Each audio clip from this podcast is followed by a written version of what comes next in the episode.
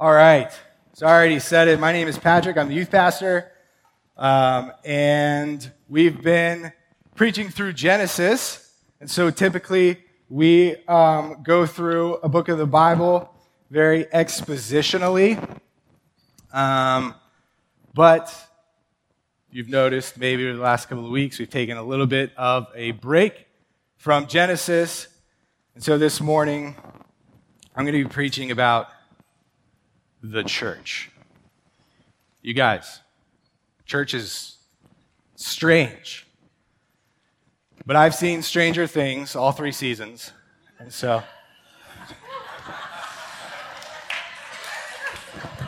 sorry, sorry. Season number four is coming out. Um, no, sorry. I wrote that last week and I laughed and I was like, I got to say that one. All right. But seriously, church is strange. It just kind of is. Like, if you're not a part of the church, if you're not in Jesus, the world looks at the church and they're like, what is going on? Like, if you're of the world and you come to a church service and they're singing about blood, huh? Better yet, at the end of this service, we're going to eat the body of Jesus. We're going to drink his blood. Now, they're representations of such, but it's strange. Um, I was at Lowe's, this was, I don't know, a while ago, and I was wearing one of my favorite t shirts that says, I love potlucks. And one of the guys that worked there was in the same aisle as me, and he like saw my t shirt and he read it, and he worked there, and he was like, potluck? Is that the thing that the church does? And I was like, It is. It is. And he was like, oh, I just, I don't know if I could get past the mayonnaise dishes. and I was like, That's my favorite part. Um, but I should have, in that moment, gone into a full fledged. Let me actually, can I tell you about the church? Can I tell you what it is? But he was on the clock. I was looking for a plumbing something so that I could go home and figure out how it worked. And, uh, and I didn't do that. But I think about that conversation, I think about the church, I think about some of the things that we do that are strange. But I have to tell you, um, the church through history is even wackier. Like, we do some weird things today, but like, can we just talk about the Crusades for a second? Like, anybody familiar with that? Like 1091 to 1295 ish. So, like 200 years. The church is like going to fund, support, they initiated it, a, a war where they were going to go reclaim the Holy Land, Jerusalem, from the Islamic nation. What? That's bizarre. That is crazy. The church is strange. Okay, have I done enough? You ready? This is even more weird. You ready? When I was in seminary, I had a preaching professor who told me, okay, Patrick, you're going to preach, right? You're going to preach one day. Um, and when you preach, you ready? You need to get up there and you need to tell an exciting, compelling story so they'll listen to you. If you lose them in the first eight seconds, forget about it. Dang. I got eight seconds? That's it? Church is strange. Listen, we're talking about the Word of God. So if I've lost you already, please come back. please. All right. No, seriously. Uh, church is weird. Um, we got it. We got to do this. Ready? We're talking. We're talking about Genesis every other week leading up to this, and I got to get to the church. So you ready? Exodus happens. Okay. We're, we're at this part in Genesis. Joseph is going to go down to, it, to Egypt, right? And then he's going to stay there, and Israel is going to grow, and they're going to multiply in Egypt. And then Exodus happens. Moses comes. He gets them out of Egypt, right? And then they're at Mount Sinai, and God makes a covenant with them, and he gives them the Ten Commandments. And then they go to the land, but then they don't listen, and then they wander, and then all this stuff happens, and they have the second law that's given by Moses, right? And Israel finally gets into the land, and And they're like, listen, we want a king. We want to be like all those other nations, okay? We want a king. We don't want you to be our king. We want a physical, actual king. And then they have Saul. They find Saul. He becomes king. And then there's David, and there's all these kings and these line of kings. And you can read about all of this in the Old Testament. I promise. It's all there. And Israel is supposed to be a light to the nations. They're supposed to be God's representative on earth. But they mess up, and they mess up, and they mess up, and they just keep messing up. And you read all this. So God sends prophets who's supposed to turn them back to God, turn back to God, turn back to God, turn back to God. Follow his law. He's good. He loves you. Follow, you know, all this stuff. And then Jeremiah. We get Jeremiah. Are you ready? Chapter 31. He says this Look, the days are coming in the future. This is the Lord's declaration when I will make a new covenant with the house of Israel and with the house of Judah. This one will not be like the covenant I made with their ancestors on the day I took them by hand to lead them out of the land of Egypt. Remember, we said that. My covenant that they broke, even though I am their master. We said that. They kept failing, right? They're breaking God's covenant. Instead, this is the covenant I will make with the house of Israel after those days. The Lord's declaration I will put my teaching within them and write it on their hearts. I will be their God, and they will be my people. No longer will one teach his neighbor or his brother, saying, Know the Lord, for they will all know me, from the least to the greatest of them. This is the Lord's declaration. Declaration, for I will forgive their iniquity, and never again will I remember their sin. This is Jeremiah, okay? This is a prophet in the Old Testament talking to Israel about the future. The future comes. His name is Jesus. We, we're going to, coming up here in December, we're going to celebrate baby Jesus, and everybody's going, woo! It's going to be great. But Jesus came 2,000 years ago, and Jesus, in case you haven't heard, is the Son of God. Okay? He is the second person of the Trinity. He is fully God, and he is fully man. And Jesus comes to earth to do a lot of things. And I don't have really time to unpack all the things that Jesus came to do. So I'm going to focus on what I think two of them are. One of them is Jesus comes to show humanity what it looks like to be human. The second person of the Trinity, God, takes on flesh, comes, and lives to show humanity what it looks like to be human. Okay? This is the Imago Dei, God's creation in Genesis that we read about in Genesis. So Jesus comes to do that. The other thing Jesus comes to do is to make atonement for sin. Okay? I'm going to talk a little bit more about that. And, he, and Jesus comes and he does a lot of things, okay? And, and that part of showing humanity how to be human is, is all the things that you read about in the Gospels, how he taught, the things he spoke, the things he said, right? And so we're going to dive into some of those. In Matthew, we're going to play Bible drills, so if you just scream out when you get there, I'm just kidding. We're not actually going to do that. Uh, Matthew 16, we're going to start there. Um, Jesus is uh, in Caesarea Philippi, and he is with his disciples. Okay, we're jumping in to verse 13 of chapter 16 of Matthew. If you want to go there, please go there. If you don't, just listen. When Jesus came to the region of Caesarea Philippi, he asked his disciples, Who do people say that the Son of Man is? And they replied, Some say John the Baptist, others Elijah, still others Jeremiah or one of the prophets. But you, he asked them to his disciples, Who do you say that I am? And Simon Peter answered, You are the Messiah.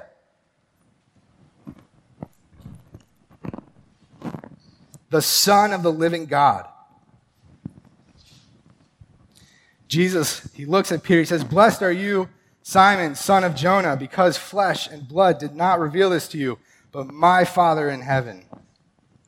And I also say to you that you are Peter, and on this rock I will build my church.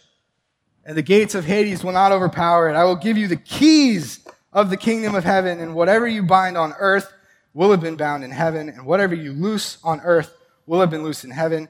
And he gave the disciples orders to don't tell anybody. So this is this account that Matthew records for us of Jesus having this phenomenal conversation with his disciples.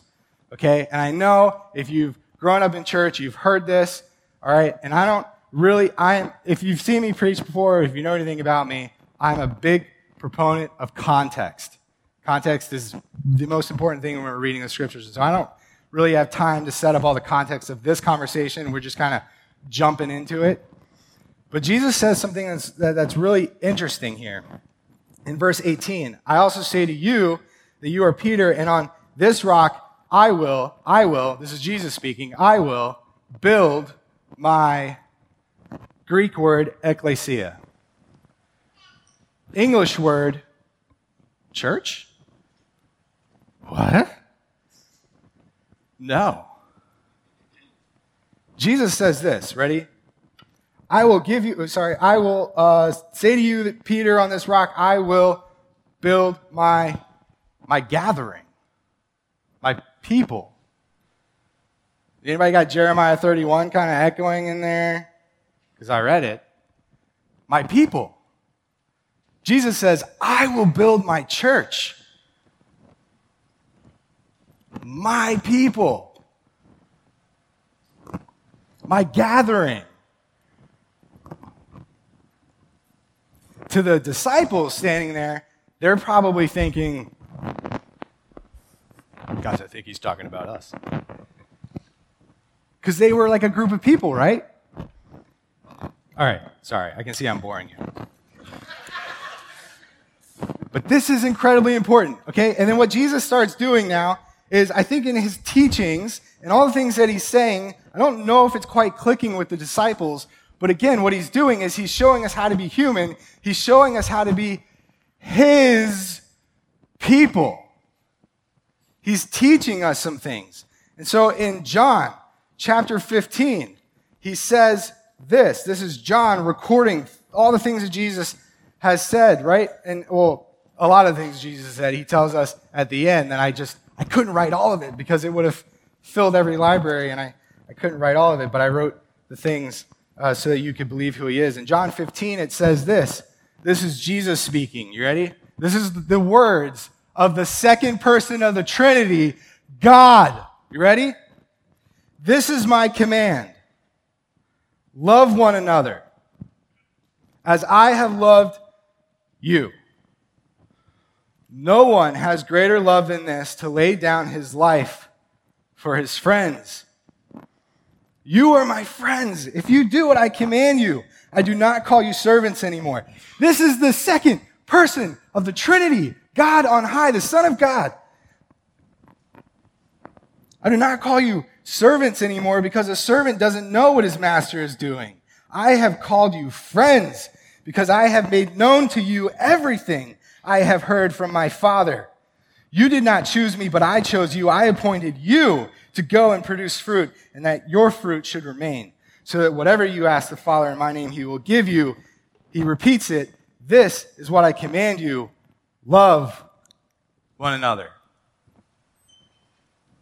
You're starting to pick up a little vision for what Jesus envisioned his gathering, his people to do. Love one another. If you flip the page, we get to John chapter 17. Jesus, the second person of the Trinity, the Son of God, prays for who? His disciples. This is, this is incredible. This is amazing. You ready? John 17. I'm sure you've, you've read it before, starting in verse 20. This is Jesus. I pray. This is Jesus talking to his Father, who he is one with. I pray not only for these, but also for those who believe in me through their word. Y'all believe in Jesus? I believe in Jesus. 2,000 years ago, Jesus, sitting in a room with his disciples, prays to the Father, the power of the Holy Spirit, the Trinity, for you and me. Emoji, brain explosion. Verse 21 May they all be one as you, Father, are in me, and I am in you. May they also be in us, so that the world may believe you sent me. Let me read that again. May they all be one as you, Father, are in me, and I am in you. May they also make sure that there is great coffee on Sunday morning. May they make sure that their preacher is compelling. May they make sure that the band sounds amazing. Jesus doesn't say any of that. Let them make sure that the lighting is. He says this May they all be one as you, Father, are in me and I am in you. May they also be in us, so that the world may believe that you sent me. I have given them the glory that you have given me, so that they may be one as we are one. I am in them, and you are in me, so that they may be made completely one. That the world may know that you have sent me and have loved them you have loved them as much as you love me, your son. Father, I want those that you have given me to be with me where I am, so that they will see my glory, which you have given me, because you have loved me before the world's foundation. Righteous Father, the world has not known you. However, I have known you. This is why he came if you have seen me, Jesus says, you have seen the Father. I have known you, and they have known that you sent me. I made your name known to them, and will continue to make it known, so that the love you have loved me with may be in them, and I may be in them. This is good. Jesus is having a vision, and he's telling his disciples what the church is going to look like, what his gathering what his people, what his ecclesia, what we would say church is going to look like. And then Jesus does something that they should have seen coming because he told them it was going to happen. He goes and he dies on a Roman cross. I said this earlier. Jesus makes atonement for sin. He pays a. Bl- Sorry. I went and saw a, a Marvel movie yesterday. And in the midst of this Marvel movie, they said this line. They said, A blood debt requires a blood payment. And I almost jumped out of my chair. That's Hebrews! I, and I was sitting there with my friend Thomas from Dallas. And it was like almost like I'm going to say, pause the movie, pause the movie, pause the movie. Right? A blood debt requires a blood payment. Death for sin.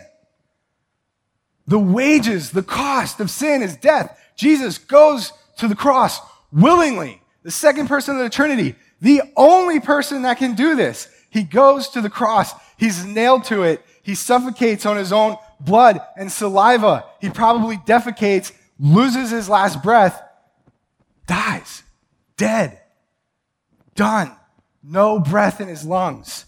This is Jesus. And three days later, the father sees his sacrifice as sufficient. He's like, You've done it, my son. You've brought your gathering to me. You've reconciled him to me, the Father. And so here's breath back in your lungs. And Jesus breathes in the tomb and he stands up and the angels throw the, the rock away and he walks out. And we only preach about this on Easter. Why? Jesus makes atonement for sin, and then he's alive. Church is strange. We're talking about a guy who died and three days later rose from the dead. Not like Lazarus. Lazarus died again. Jesus is alive. We keep reading, and, and, and, his followers, they write all this down, they record it for us. It's amazing. It's called the Bible. And um, in Acts chapter 2, right? Well, chapter 1, we see Jesus, he's meeting with his disciples. He, he, he, he, he shows up to them over the course of 40 days in many different ways. And you can read about this. I promise it's there.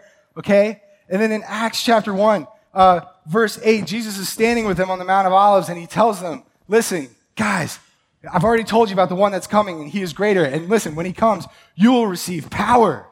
You will receive power. Okay, that's what he says to them. And then he does his thing. Frank loves to preach this part, or he floats away, and then the disciples are scared and all that kind of stuff. If you haven't heard Frank preach that, you can find it. It's online. All right. Acts chapter 2 is recorded for us. This is awesome. Holy Spirit comes. All right. We read about this. Again, I'm running out of time. Quickly. Um, Acts chapter 2, Pentecost, the Holy Spirit comes. And so Peter and his disciples, they are filled, or Peter and the other disciples are filled with the Holy Spirit. There's about 120 of them at this point. We read about it in Acts chapter 1. All right. And Peter says this. Again, remember, Matthew chapter 16, going in your right. It's, it's, it's, it's, it's on play back here. Matthew chapter 16. Peter says, or Jesus says, Peter, on you, on this rock, I will build my church. Okay. Peter, this is Peter. Acts chapter 2, verse 22. Fellow Israelites, listen to these words. This Jesus of Nazareth was a man attested to you by God with miracles, wonders, and signs that God did among you and through him, just as you yourselves know. Though he was delivered up according to God's determined plan, they killed him. Uh, summarized, they killed him, they killed him, they killed him. Uh, and then I should have pencil marked it. Where is it?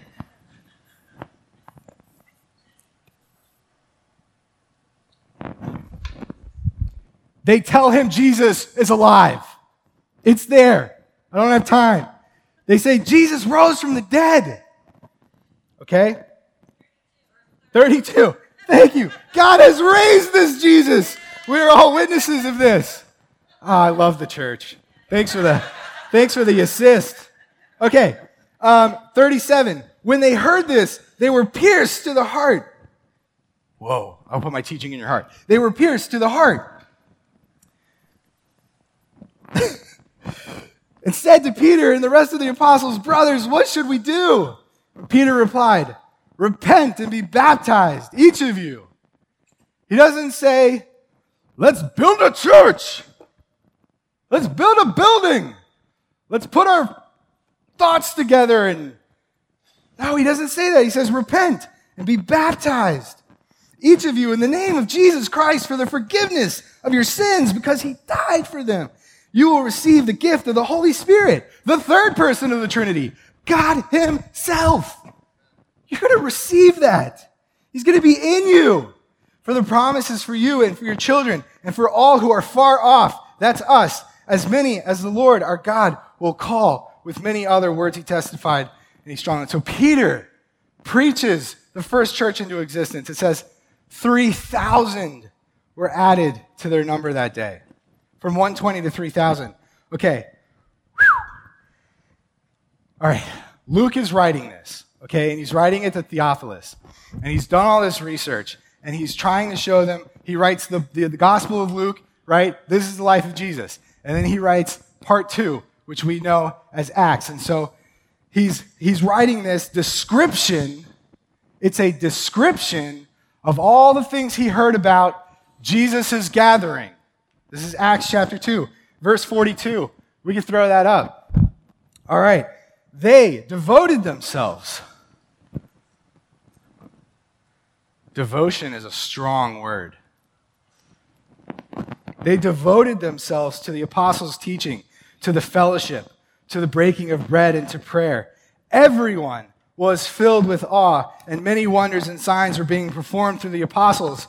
Now all the believers were together, and they held all things in common. You hear Jesus praying, Oh, Father, may they be one.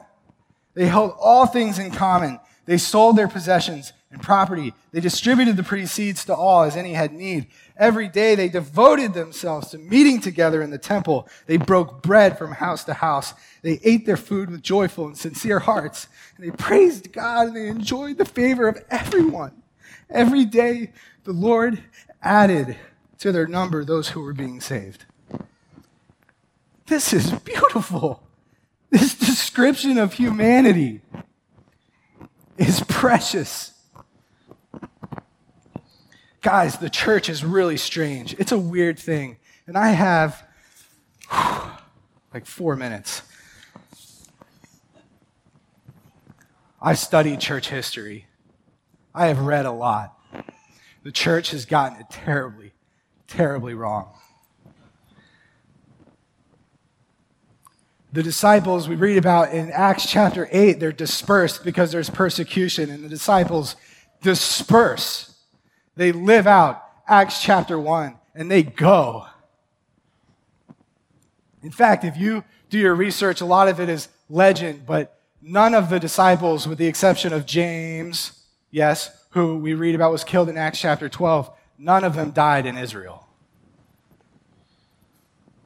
They went to preach the gospel. They got out of there. They went to all the nations. And they were killed for it, most of them. The church uh, that stays in Jerusalem becomes the epicenter of it, right? And Paul, we read about Paul in Acts chapter 9, and he comes to Christ and he becomes a missionary and he's sent out from Jerusalem and he goes to all these places and they start planting churches and the church gets confused. See, they're not gathered around the risen Christ and they're not about loving one another. And so Paul has to write these letters. And in Ephesians, gosh, we could look at so many of them, but in Ephesians, he says this. He's writing this letter to the church who's gotten a little confused. In chapter 4, sorry, I need a tissue. Uh, in chapter 4, he says this, verse 31 Let all your bitterness, all your anger, all your wrath, he's talking to the church, your shouting, your slander, let go of it, let it be removed. Along with all of your malice and your ill content, be kind, be compassionate to one another, forgive one another. Why?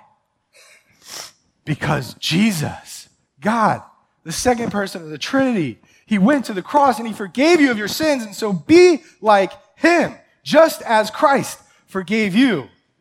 Be kind, be compassionate, be loving to one another. This is Paul writing to Jesus' ecclesia, his gathering in Ephesus. Okay? And then, um, really, really fast. Church history, okay? Church history is bizarre. It is crazy, all right? But in the somewhere in the first century, like 100 to 165, Justin Martyr, he writes this to Emperor Antonin, to Pius, something like that. Um, this is not in scripture. This is uh, historical writing that we find, okay? Justin Martyr, a believer, says this We formerly rejoiced in the uncleanness of life. He's writing to the Emperor of Rome about Christians. We formerly rejoiced in uncleanness of life, but now we love only chastity. Before, we used the magic arts, but now we dedicate ourselves to the true and unbegotten God. Before, we loved money and possessions more than anything, but now we share what we have into everyone who is in need. Before, we hated one another and killed one another and would not eat with those of another race. But now, since the manifestation, the resurrection of Christ, Jesus, we have come to a common life and pray for our enemies and try to win them over to Christ. This is Justin Martyr writing somewhere in the hundreds AD. 313 AD, okay? 313. So fast forward 200 years. The emperor of Rome, Constantine, he signs a piece of paper. It's called the Edict of Milan. And what he does with that is he says, everybody in the Roman Empire is now a Christian. Boom, I say so. All right? But that's not how it works. That's not how it works. And so what happened was the church was confused. It was confused. And we see a lot of really good things kind of happen in the 300s, right? Uh, this guy, Jerome, he has this passion to, to translate the Hebrew and the Greek into a language that the Roman Empire would read and understand. And so he translates it into Latin, okay? And the purpose of that was so that the common person could read the scriptures and could know Jesus and could fellowship with one another, all those things. And it's a great thing. And then um, something happens in the 400s, all right? This is, it's all history, and I know, and I'm running out of time. In fact, I ran out of time, but this is important, okay?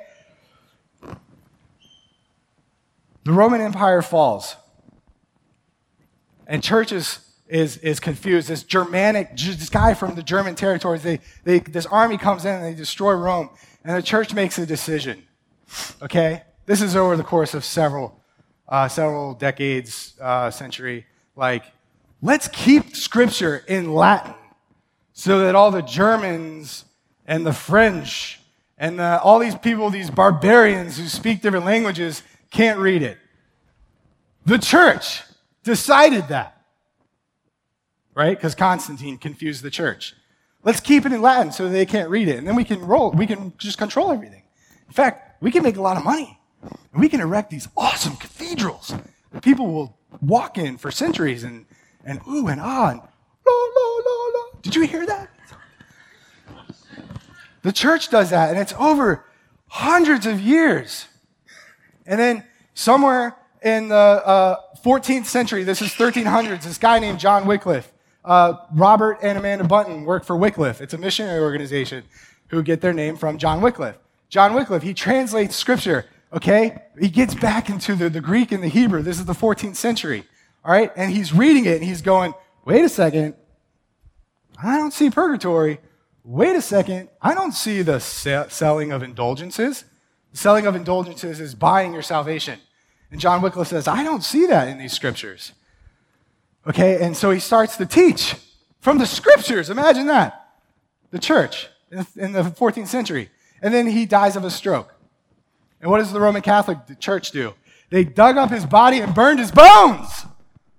The church is strange. He was preaching the good news of Jesus from the Bible.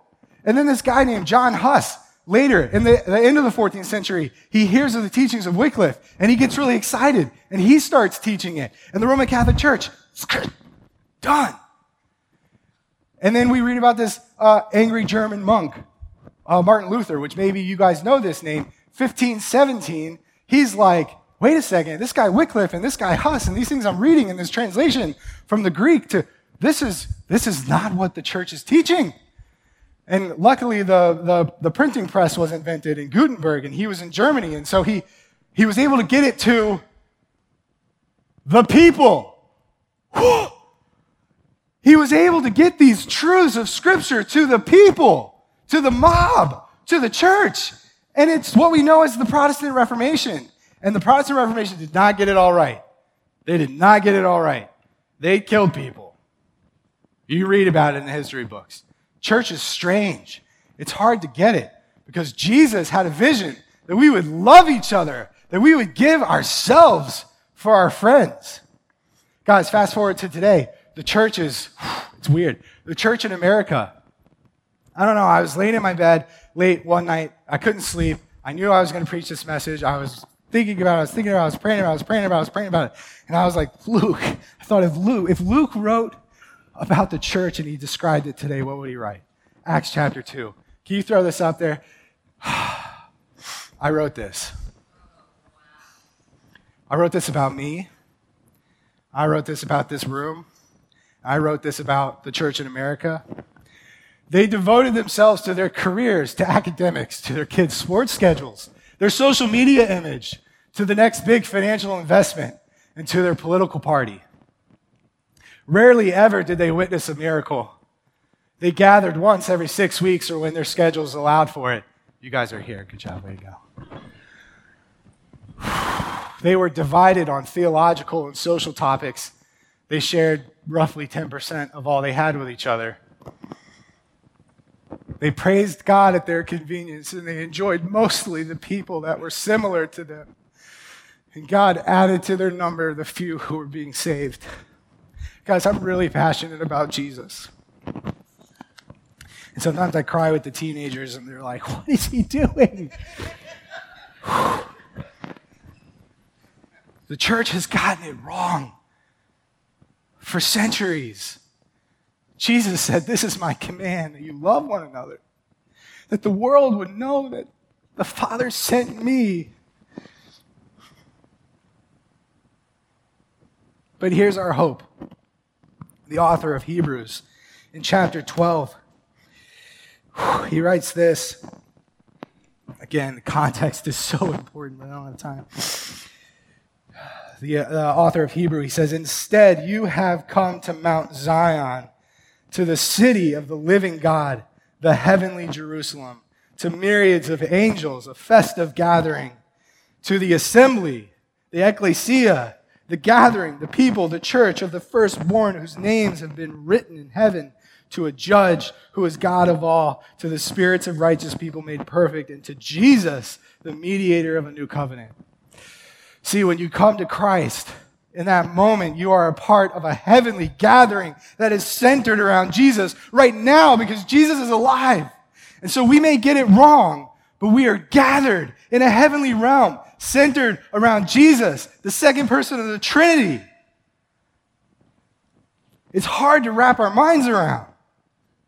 And just as we are a very imperfect reflection of the church, this bread, these crackers, and this juice is a very imperfect picture or reflection of the marriage feast of the Lamb, of Jesus' body and his blood.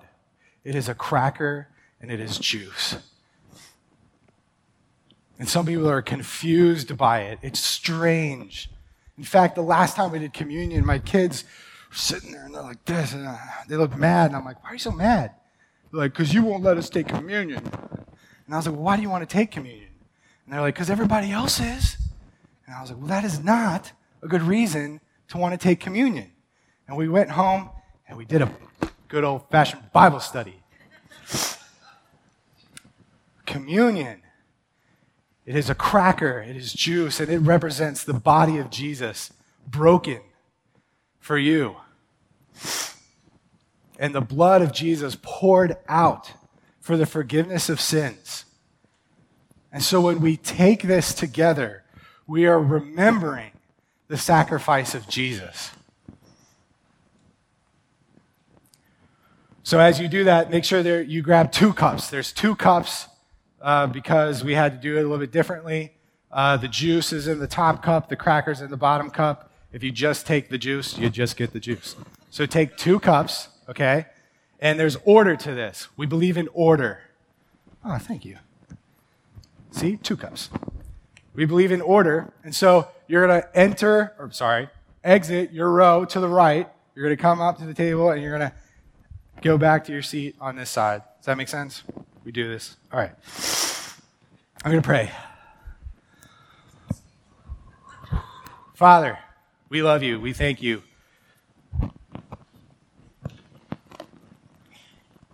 Uh, we commit this time to you. I pray that even though we have not a lot of time, that we would praise you, that we would give you all the glory and the honor, that we would remember, Jesus, the sacrifice that you made. Uh, pray this in his name and in the power of the Spirit. Amen.